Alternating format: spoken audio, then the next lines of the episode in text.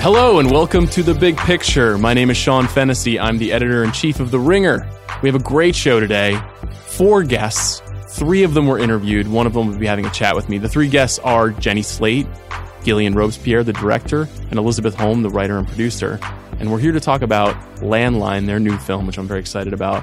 But before that happens, joined by culture editor Amanda Dobbins. Amanda, thank you for being here with me.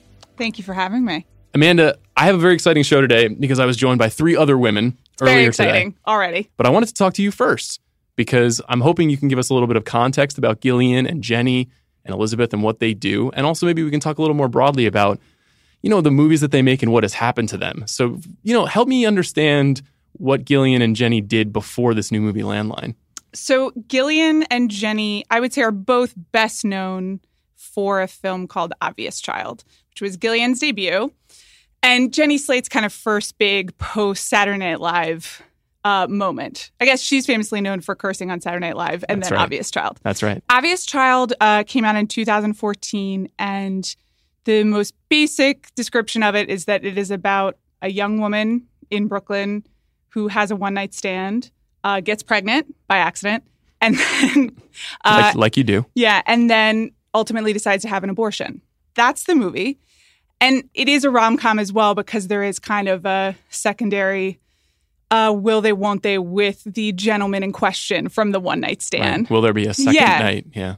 but it was in addition to being a rom-com it's obviously a kind of very brooklyn situational film of, of a certain moment hmm that it was very well received at the time it was kind of around girls was still very much in its stride and it kind of was of that vein of like young woman in the city of a certain age uh, not quite having it together but trying um, and was really beloved Yeah, I think if you just go through some of the descriptional elements of the story, you'd be like, ah, it's kind of a classic rom com. But the look of it and the feel of it and the performances are just a little bit grounded. Is that a fair word to use? yes absolutely that it's not it's not glossy Right. It's not um, aspirational in the traditional rom com sense of the word. And if you compare it with, say, a Kate Hudson film, it's a little not gritty, but messy. Yes. Messier. Very messy. And I talked about that with the three women earlier, just the fact that there's a lot of difficult choices that are made by people that sometimes seem ugly on the outside. And then you see people reconciling with those choices. And that's not totally the way, say, um, you know, uh, your classical Sandra Bullock, Tom Hanks scenario plays out, right? Exactly. It's they're definitely the characters are slightly more, and I hesitate to use this word, but unlikable, Mhm. off putting. How about that? Yes. and they tend to be a little more r-rated for lack of a better word like the fact that an abortion is on the table here is a different conversation but that's not a word that you hear in any rom-com Right. ever sex is just you know they're just looser You were a woman living in Brooklyn yeah oh when Obvious Child came out. i was i still Um, was yes you know, and, and when I spoke with the three of them earlier, I, I was relating some of my personal experiences to landline and tried not to reveal too much. But, you know, the, the concept of like observing divorce in the 90s is very resonant there. Were there any aspects of, you know, the obvious child experience, maybe setting aside the deep personal, but just sort of the experience of watching that movie where you're like, this feels cl- like closer to my life than something that, you know, maybe Nancy Meyers would write? Yes, absolutely. Though it's funny, the first thing that, as soon as you asked that, the first thing that popped into my mind, I watched part of Obvious Child again last night, and I was just like, I wanted everything that Jenny Slate was wearing. I was like, wow, I would, I would love that cardigan. I don't quite have that one. Um, and it's, you know, a different, I relate to Nancy Meyers movies in the same way, which maybe says something about me. But yeah, the, the first date sequence in particular, which is just a very crappy bar in Williamsburg after a comedy show that you that's in the back that you try to avoid. And chills just went up my spine. Yeah, absolutely. And there's this moment also. So she meets it's Jenny Slate's character and Jake Lacy is the actor, and then there's a third person along for most of the date, which is Gabe Liedman, uh, Jenny Slate's kind of real life comedy partner. But yeah, it's just a very awkward triangle of a date because it can't get rid of the other person, and then suddenly awkward sex happens. Truly Brooklyn 2014 right there for you. Yeah, it was really, really intense. Though, of course, the other, this sex scene is set, is actually really lovely and is probably the least realistic part of it because they're dancing around. set to the title song, the Yes. Paul Simon song. Yeah. It, it's a very well choreographed and like loving sex scene, but my whole impulse watching it was I wonder what the neighbors think about this song dancing, like blaring at loud volume Right, at like 4:30 a.m. and come what's the volume level there. So it it definitely evokes a very specific experience. Yeah, and the music is an interesting connective tissue, I think, to this new movie, Landline, which is all the you know it's set in 1995. As I said, the music that plays in the movie, you know, there's breeder songs. We talked with Gillian about the fact that she like couldn't get the Fugazi song in that she really wanted. She was using all these hallmarks, but even though there is some connective tissue, I feel like Landline is a is a bigger movie. It's about a family. It's not just about one woman. It's about um, kind of still about the fragility of relationships, but also like what people say and don't say to each other. I don't know. What did you think of the movie? What you know? What do you see in it? Well, bigger is it really uh, it's a good word because it's just also in terms of the references. Woody Allen was the first thing that came to my mind, Absolutely. but um, Obvious Child, as we just uh, demonstrated, length is a very specific movie of a very specific time and a very specific person, and this is opening it up a little bit, both in terms of history and New York, and the number of people are involved, and there are kind of two. There's a the relationship between the parents and the relationship between the sisters and the uh, yeah, it's broadening its scope. I I liked it. I, I think Abby Quinn in particular, who's the younger sister, is just sensational, and I really love Jenny Slate.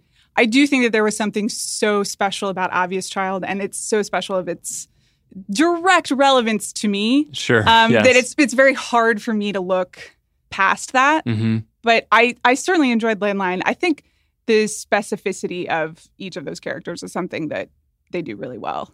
Yeah. So, what do you think about? You mentioned um, Woody Allen, which is Yeah. you know that's a whole other loaded conversation, but it's kind of a almost a passe art form to be making character studies in big cities among families. Right. You know, the fact that this movie even happened is pretty surprising to me. What do you think about the direction that this is going in? Uh, We, we've talked before about the general death of the rom com, but even the family drama feels like something that is a bygone era. Absolutely. I think this seemed like an homage to me as much as it did um, kind of trying to reinvent the form. And I liked it for that. I like the homage concept. Yeah. You know, I do think it's nice to see it's nice to see that many female characters in any movie. Um, and I think that they are each real characters, Edie Falco, Jenny Slates, and Abby Quinn's. I think I do like a domestic drama. Uh, Frankly, I think it was possibly the divorce stuff was too close to me from another. They Gillian Robespierre does a very good job of evoking specific personal situations. And there's definitely value in that. And it's nice to see it someone doing it because Lord knows there's not a ton of it. It's true. Last week, I had uh, our colleague and friend Chris Ryan on the show. Yes. We were talking about Spider-Man: Homecoming, and you know, like what should John Watts do next? We were fantasy booking his career, Right. but like, if as a fan of Gillian, like what what what do you want to see from a Gillian Roaster type person? Do you want to see her try to do a studio comedy? Do you want to see her develop a TV show? What's a what's a good execution? Should she should she and Jenny keep making movies forever?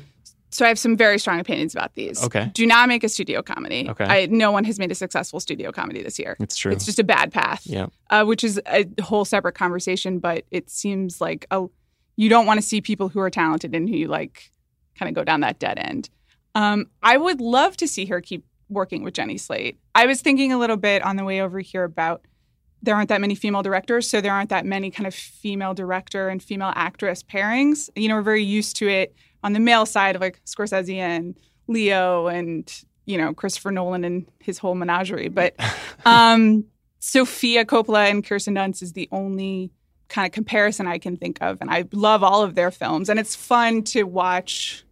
You can kind of compare the performances in a way and compare the stories they come up with. They're kind of creating their whole lady world. I, not lady world. Yes. Their whole world of women. Lady Um, World was a, um, a a contender for the title of the Ringer, and we we went out with the Ringer, but Lady World was a finalist.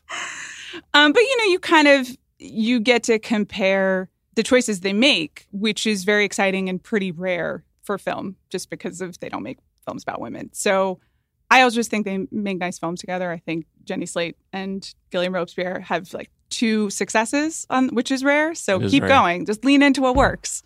That's a great way to end. Uh, we're going to lean into what works next, hopefully, with this conversation. Amanda, thank you for joining me. You're very welcome. Thanks for having me.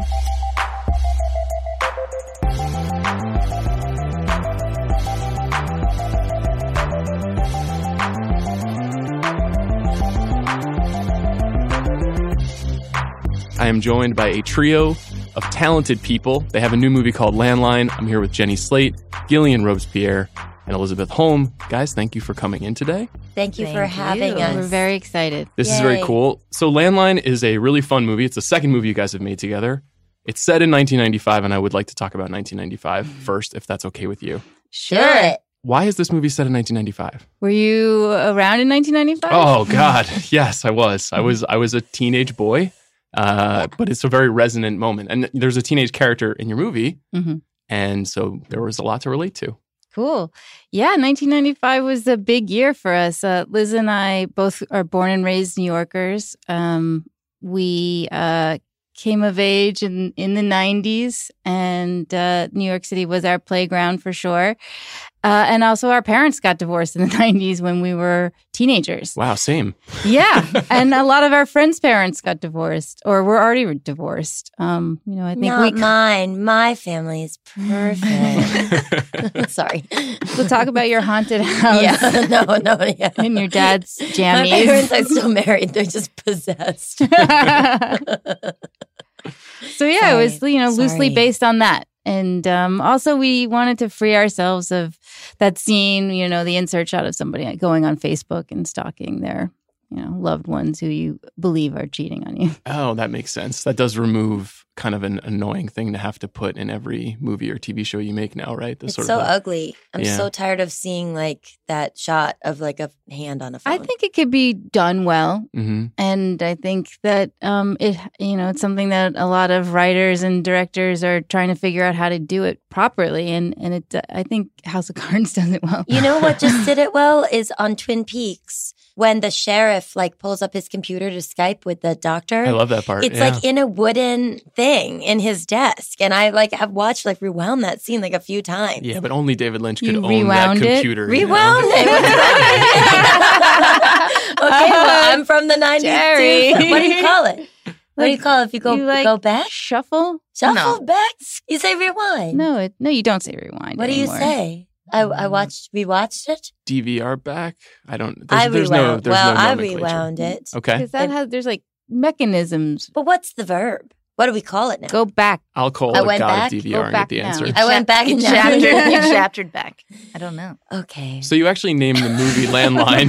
yeah. Um, we're archaic all right. Luddites who are idiots, fucking idiots. Is that why though? Is that was the movie always going to be something about communication? Was it always going to be about divorce? It's definitely a movie about a family, you know, communicating or not and connecting or not and about humans needing to, you know, open up to each other. And uh, to us, landlines always kind of meant home. Um, they're really grounded and they are sort of the hearth of the family.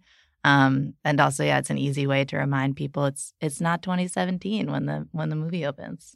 Were you guys big, like spending three hours on the phone talking to your friends growing up? Oh yeah, Yeah. Definitely. And getting the cord like pulled out from under my door and then having to take the phone jack out to plug in the dial up that then also got taken out of my room. Yeah. Miss the sound of that I'm AOL so booting old. up. We did not have that in our house. We did not have dial up in our house yet. we didn't have it either, but because we like we didn't have cable, we just didn't have that. And then we got the internet late. Like I think we got the internet in 2000. Okay. But you got you had ghosts though growing up. Yeah, we had the Uh-huh. for forever. Okay. Um, but we I had a phone in my room, but I really didn't have a lot of friends. So it wasn't until probably like my senior year of high school or maybe junior that I was talking on the phone. Since you didn't grow up in New York, what was it like trying to figure out this character, Jenny? I mean, first of all, that it's well written. hmm So it's not there's not a lot of mystery there. It's not like I'm I'm playing someone from like a completely other culture or I don't understand what the references are. There's just a lot in there that is a roadmap. But um, you know, I'm from a really small town in Massachusetts. It's very woodsy. It's sort of like pastoral and New Englandy and I'm a very you know, grew up in a really sheltered environment. Both of my parents are artists. I went to a private school. I never went anywhere by myself. And New Yorkers go a lot of places by themselves.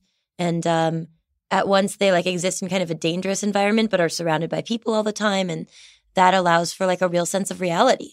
Like there are people around. If you feel unsafe, you can say something, but also a lot of those people might not be safe people. You know, it's it's like you really have to kind of hedge your bets and be on your toes. And even my character Dana, who's kind of square, she's still a New Yorker, and I like that. There's that that real sense of like really being on your feet, just like real casual um, independence that New Yorkers have, and that I think also was kind of really amped up in the '90s. Yeah, the 90s thing in particular is really well handled. There's a lot of tactile stuff. A floppy disk is kind of the, you know, the orienting prop of the movie. Yeah. How did you guys, was it fun to go back and put those things together and figure out like the costumes and the music? Oh my god, we had so the fun. best time. Yeah. How did you do it? Like, did you all just get together and be like, this is my favorite breeder song? Or where does that come from? Yeah, well, uh, you know, in the script there was a lot of music cues. Um, some of them are still in the movie, and some of them changed after we shot it and started editing. Any heartbreaking cuts? What Yeah, it was a Fugazi song that I really, really Oh, wanted. which that- one? Um, waiting room Oh, that yeah, I really wanted Allie to be listening to when she uh, was breaking up with her boyfriend. You know, and we just didn't go after it because he doesn't put his songs in movies, especially Yeah. movies that have drugs in them. um, he's very protective of his songs as he should be. But uh, so we have an Archers of Loaf song in there, and it's it's really nice, and I'm happy with that. Um, but there was also, I think, a Bjork song that we thought would start the movie, and um, Mm. on the page it's really nice. But I, in reality, I think I love how we start the movie, um, just with the wood sounds and some grunting. Jenny, Um, did you and um, did you and Abby Quinn, who plays your younger sister in the Yeah. movie, talk about the teenage experience and being in New York, given that she's a lot younger and that in a lot of you you were probably not too far from her age at that time. Yeah, I, I, I graduated from high school in Y2K. Um, so, yeah, I mean, my formative years were really the 90s. Abby was born in 1996. That's Um, that, a year after, to hear. Yeah. Yeah. I- we had to teach her how to use a payphone. Okay. Yeah. we talked about it a little bit. Um, but really, what was important was to just talk to each other about anything so that we could get a sense of each other's boundaries. You know, like she's like a very young woman from Michigan. we don't, you know, like she's just a, she's a musician. She has a totally different life and family history than I do. And we're in these scenes where we have to either really care for each other or really kind of claw at each other and have like a, a really irritating dissonance. And, uh, you know, for our characters, I think watching it, it feels kind of good to see the way that they don't match up and the way that there's friction. But um, I think if you're going to do that kind of thing with someone, you just have to know what their limits are in general. It's kind of like if you're going to have to go on a business trip with a colleague. Right. Is You there know? is there anything? I mean, do you guys have sisters, Gillian and Liz? We No. uh, we both have older brothers, and I think we're sort of the closest thing we we have to sisters is is each other. How much of your dynamic There's is an age gap too. Oh boy. Yeah, we're eight years apart, and uh, Dana and Allie are ten years apart, and I think we didn't totally realized it when we were writing. Um, but as you know, as we were filming, and certainly in the edit, it became more and more a sisters movie, and we were kind of like, "Oh shit, this is more than a little bit our our vibe." You would- you would screen. say we that don't out claw loud. at each other as Okay. hard as they do, but we push each other in the in writing room and while creating. Um, and sometimes there is confrontation, and then it's always followed with you know love and apology and respect. And I think we have a comfort with each other like sisters, but in a creative way. It's And very familial. yeah, and we're staying in the same hotel room while we're here. That We'll, was bo- we'll both like They put chew us- on the phone while talking to each other, like that that family. but it bothers me. So the three of you, this, like I said before, this is your second movie. I'm curious. Obvious Child, such a great movie, so beloved. What did your lives change significantly after that? I kind of want to hear about that period before you started to make Landline. Oh my God, yeah. Um, Sundance the first time around changed our lives a hundred percent. Um, Liz and I both had day jobs. We made Obvious Child on nights and weekends, took sabbaticals from our day jobs to shoot the movie. I almost lost my job while making Obvious What, Child. what were your day jobs? I worked at the Directors Guild of America, Okay. just Nice. like a very pencil pushy, non creative job. And Liz ran the film program at Kickstarter, which So was a creative It creative was a job. sweet that job. It was fun, It was and it helped me make Obvious Child, and they were very supportive. And we did a Kickstarter for Obvious Child, so we sure did. yeah, Not a great one. That was pretty good. A lot of takes. It was pretty cool. I'm not very in front of the camera kind of But the movie came to life. It appeared. It, It appeared, Yeah. and we sold it to uh, A24. We screened um, at the library in like a weird time, but everyone loved it. And um, we came back to New York, and Liz and I went back to our day jobs for a couple more months. I remember A24 sitting us down and being like, "When are you going to quit?" And I was like, "I'm not. Just you know, make the press schedule around my nine to five job." They're like, "Okay," and they sort of laughed at me, and uh, I ended up quitting in in May? yeah, right before we went on press, um, because Liz and I went and and sold the idea for for this movie, Landline, to a company called Oddlot on a pitch that was just about a family and of women, three women in one family, and how they deal with divorce. And we were calling it untitled divorce comedy for a really, really long time. Um, but then when we started making it and writing it, it really became something a little bit darker and no longer just this comedy, but um, I think a little more heart than Obvious Child has in terms of exposing many ways people feel and walk through life. Um, I think Donna was in Obvious Child was dealing with one issue and something that a lot of people can relate to, um, which is just grappling with your early 20s and dealing with unplanned pregnancy. And we just popped into her life in that moment. And we're popping into this family's life in many moments. It's not just about divorce, it's about not communicating, it's about not knowing who you are within a relationship. It's about being in a relationship for 30 years and realizing that it's coming to an end. So we're we're pop we're dealing with a lot more issues and storylines than we did in Obvious Child. And Jenny, what about you after Obvious Child? I think a lot of people said this person's a movie star. Did, did that? We were like, we already know. I don't know that that is really, uh, uh, but I, at least I think for me, it's weird. Like, I don't, within myself, I don't define myself that way. I mean, Mhm. as anything, like, or as a comedian or as whatever, as my characters that I've played, except for maybe Marcel the Shell, I actually feel like this, you know, like that. And that's why that character even exists because that is me expressing my inner self. But I was always dealing with this thing that was like, well, when am I going to be able to show that I'm an actress? Because I'm not really showing it. You know, I'm like doing performances. I'm like going on TV and like doing things. But a lot of this stuff is, it's easy and I like it, but I want to do the thing that's like the thing that I, that's deep within me. And that's what Obvious Child changed for me was that I was able to access these different ways of expressing myself and performing that I hadn't been allowed to do before. I just hadn't been allowed to do that. And um, I really, really wanted to. And after I did that, I felt more legitimate within a community of actors. And I felt like, and I still feel that it, it takes a long time to shed the thing that's like, well, I'm, I'm not a comedian. I'm an actress because the fact is I'm, I'm everything. I'm also like a woman and a house tidier and a gardener and a daughter and you know like i'm everything and i would like to be everything at once but um i think we live in a world where people really want to try to say what you do Yeah. so that they don't feel out of control. Um and so that you can serve a purpose for them. And that's i think a weird way to be seen. It doesn't feel good to me. So I, it's still something I feel like I have to work on opening, like constantly. I, I feel like maybe I'm projecting, but I feel like I constantly have to remind people that I am an actress. When in fact, it's probably that I have to become more comfortable with the fact that I'm an actress rather than remind other Right, people. right. You know, like rather like become comfortable with the fact that something that I've wanted since I was a child is something that I have and that I've always had it, but now I'm able to use it. And I just have to like be thankful and more comfortable. Yeah, and it seems like with both of these movies that you guys have worked on together, you've written characters, especially for Jenny, but for all the characters that are difficult and complicated and make bad choices and have to contend with the ramifications of those things. And that's not that doesn't always happen in the more pro forma Hollywood storytelling. And you know, I suspect you're you have to kind of figure out how to put that on screen in a very specific way. You know, did you guys know that you wanted to do something again immediately after Obvious Child and try to tap back into that?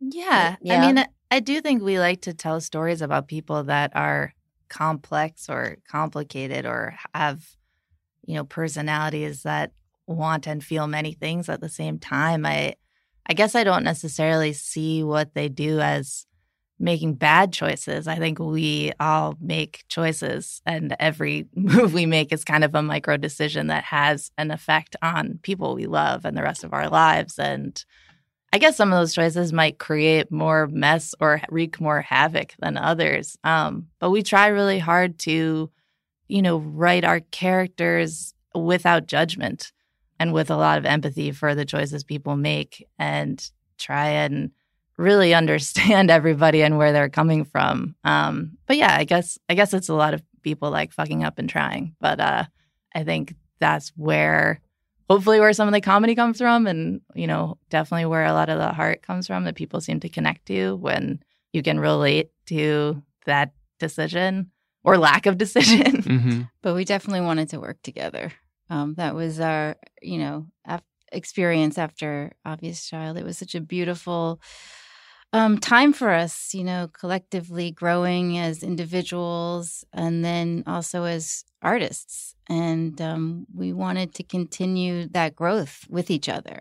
Because I think the Mm. three of us are really good at pushing each other and not just settling into our roles and and staying there, much like this family. Yeah. Um, and we are much like a family.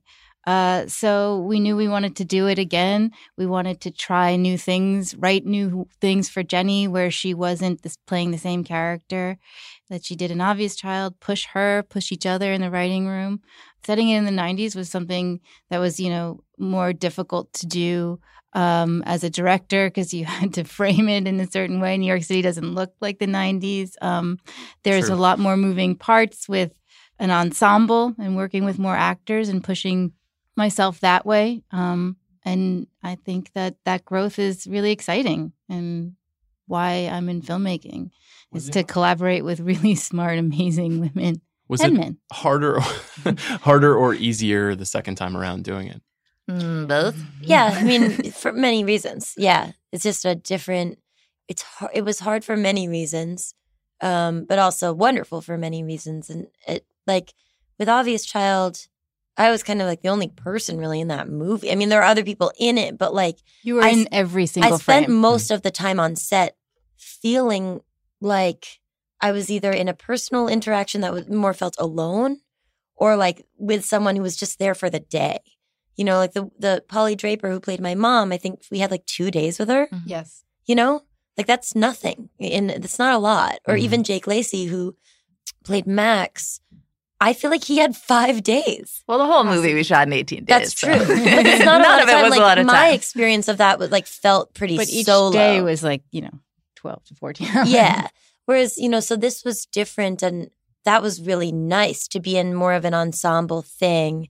But there is pressure coming back in and you just have to acknowledge that. I think it's weird to be like, no, there's none. It doesn't, you know, because there is. And that's fine. It's, I think you got to be curious about that and then, and then readjust so that you can do your work in a way that isn't like, um, panicked or cheap or like that you end up posturing in in one way or another because that that stuff spreads. I think it really Yeah. does. And then also like personally, I was getting divorced while we were making this movie, so it was just really hard. It was really hard to make a movie about a woman who's questioning her own belief system within her partnership and isn't sure of what her voice can be and who is.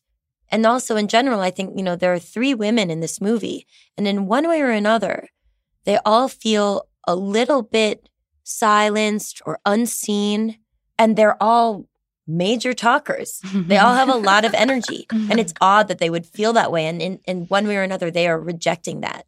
You know Allie especially she feels that there's silence that the truth is is being withheld she's constantly telling people that they're that they're hypocrites and that they're not saying what needs to be said and she becomes rather jaded by seeing this over and over again that people are hiding their truth and Dana, my character, is really suffering because her truth is really starting to bloom within her, and she doesn't know if she's allowed to acknowledge it. And um, and I think personally, I was coming into this film being like, uh, everything just fell apart for me. The only truth that I know in my life is that I don't like know what's going on. Do you say that to Liz and Gillian, and when you guys are writing the script, does that do, do those things collide in any meaningful way? Well, when they wrote the movie, I was still married Mhm. and and honestly had a lot of faith in working through it. And so I didn't know I would be coming in and, and being like without that relationship anymore. But when they were writing this script, we had a lot of talks about making sure that Dana's story in the end has basically nothing to do with who she ends up with, but in fact, where she lands and whether or not she seems like a person who has learned that that it's her right to grow and change. And that if she's in a partnership where she feels that she can't ask the questions she needs to ask then that's when she should move on. But that a partnership is worth it if your partner will grow with you and Jay's character he plays Ben Jay Duplass plays Ben my boyfriend in the film um, Fiance. a fiance. His whole thing was like, you never even gave me a chance.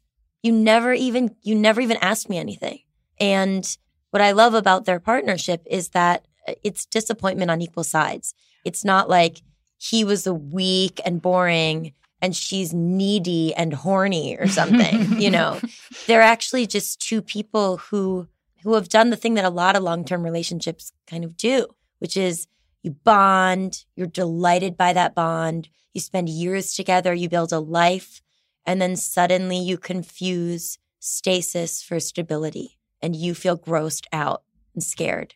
And a lot of times another person can come in and make you feel fresh and you're just like running towards that breeze. And that's not sustainable. You and you know you mentioned the ensemble and that exact dynamic is is represented really in Edie Falco and John Turturro's Mhm. characters' relationships too. And you see, you know, you can see Jenny's character kind of casting forward and thinking about what can happen to her life, and Right. then you look at Abby and the relationship that she her character is in.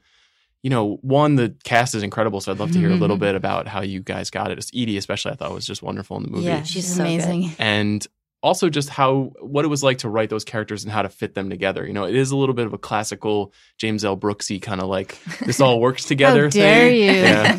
Yeah, we love James It's L. just like Brooks. Spanglish. There's a coffee machine that we don't know how to work, and everyone's always like, "Get out of the wind." Why do I know that movie so well? I don't know. I've never seen it. That's that's how you know maybe it's better than you think. Yay! um, in terms of getting this amazing cast, um, I think we did one thing and really one thing only, which was we sent them the script and they read it and they connected to it. Um, and then I just met with Edie at a coffee shop and I think she just wanted to make sure I wasn't crazy. we had, we had the same crazy check meeting with John as well. And then I had tea with John in his apartment, well, in his uh, brownstone. And we were both recovering from colds, listening to NPR and just talking about relationships and politics. And again, just, you know, making sure that I wasn't crazy. Can you see the look in their eye when they have accepted you and they say, "I want to work with this person"? Do you know that? I think now? they were relieved that I wasn't a baby.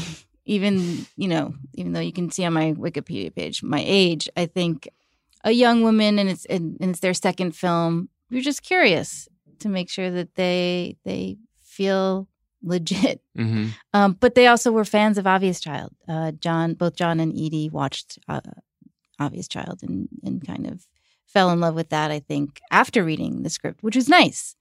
And But we it- worked with uh, great casting Yes. directors, um, Doug Aibel and Stephanie Holbrook, who are based in New York and, um, you know, have worked on many Kenny Lonergan films, Wes Anderson films. Um, they do Mozart in the Jungle. They've done a lot of amazing stuff and and have a really good sense of authentic humans. It was really important to us to have this be a real family that looked and felt like a real family, down to Jenny and Abby and John's amazing curly hair on screen. You know, and that these were real New Yorkers, and that you just bought this, you know, long history and and intimacy and familiarity, and, And luckily, John and Edie had that because they were friends. Um, John's cousin was on The Sopranos, and they've had many Thanksgivings together, but never been in a movie.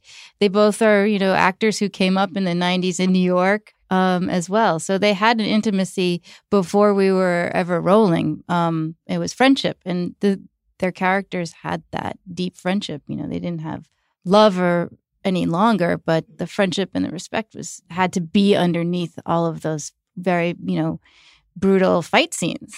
Yeah, they're also like a tactile, credible New York couple. You know, Yeah, they feel like yeah. New York parents in a specific way.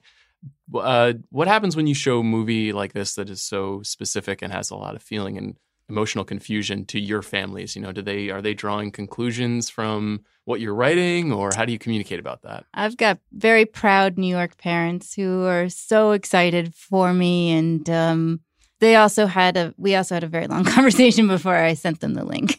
um, what was in that? They just here, this is what this is going to be about. Yeah, you know that there will be some things that they recognize, but it's you know a story that took off um, once we were in the writing room, and it's written by two women, and it's not just you guys on screen. It's really about a family that Liz and I created based off of our childhoods and the people that we were watching the closest were our parents and our siblings, but it became something else. We were also observing life around us and other people's parents and how our friends, you know, dealt with divorce and growing up in New York. And it's based on so many experiences and also a lot of made up things. So, um, you know, they heard it and they watched it and they felt proud. Of course, there were always questions like, am I really like that? I'm like, mom, that's not you, you know, and just reassuring her. But they're so proud, and um, I'm, you know, happy that they just have been very excited about me being a filmmaker, and very a force behind that since I was a kid. Liz, what about you? Mm, can I tap out of answering this question? Sure. Uh, that's why I was talking Yeah, so long I and it, looking get at it. Liz. I was like, Um, "Yours fine." Yeah, it's hard. Uh, there's a lot that's very personal. And as Gillian said, a lot of our own experiences. I think uh, underneath it all, I, I know my parents are proud. And sure, all the same questions. Am I really like that? Do you really think that? What will my friends think? But again, you know, you start with what you know and then try and create something new. And for me, the movie was very personal for my own experience and like connecting so closely with Allie's character and her journey and you know writing this the summer I was getting married um, connecting with Dana's questions and the idea of really needing to actively choose your choice you know were all things that I was thinking about. So sometimes when I talk to my parents about it I'm like what about me? Like forget forget your your deal with it. But um I think it is a kind of movie that is hopefully so relatable that everybody thinks we've had like nanny cams in their apartments and and, and that this is about a lot of people and often we do and they, get they say that. yeah people come I up went to to us after the screening or a CD skip while I was having sex, you know, as a teenager, and I those are actual things that people have said to us after screenings. Um, so it is universal, even though it's loosely based on our little universe. So to wrap up, what happens next? Do you guys do something else? Are you going to work together again? Well, Jenny will have to go through a rigorous audition process. Yeah. I hope that we work together again. I will always show up if they ask me to. Are you guys That's writing it. anything right now? No, we're uh, well, you know, thinking about stuff. But I just directed two episodes of a Hulu show called Casual, and I'm directing two episodes of an HBO show called Crashing. But always, you know, writing in my head and thinking of new fucked up things to say. That's probably a good place to end. Um, Jenny Slate, Gillian Robespierre, Elisabeth Holm, thank you very much for joining me today. Thank, Thank you. you for having us. Yay.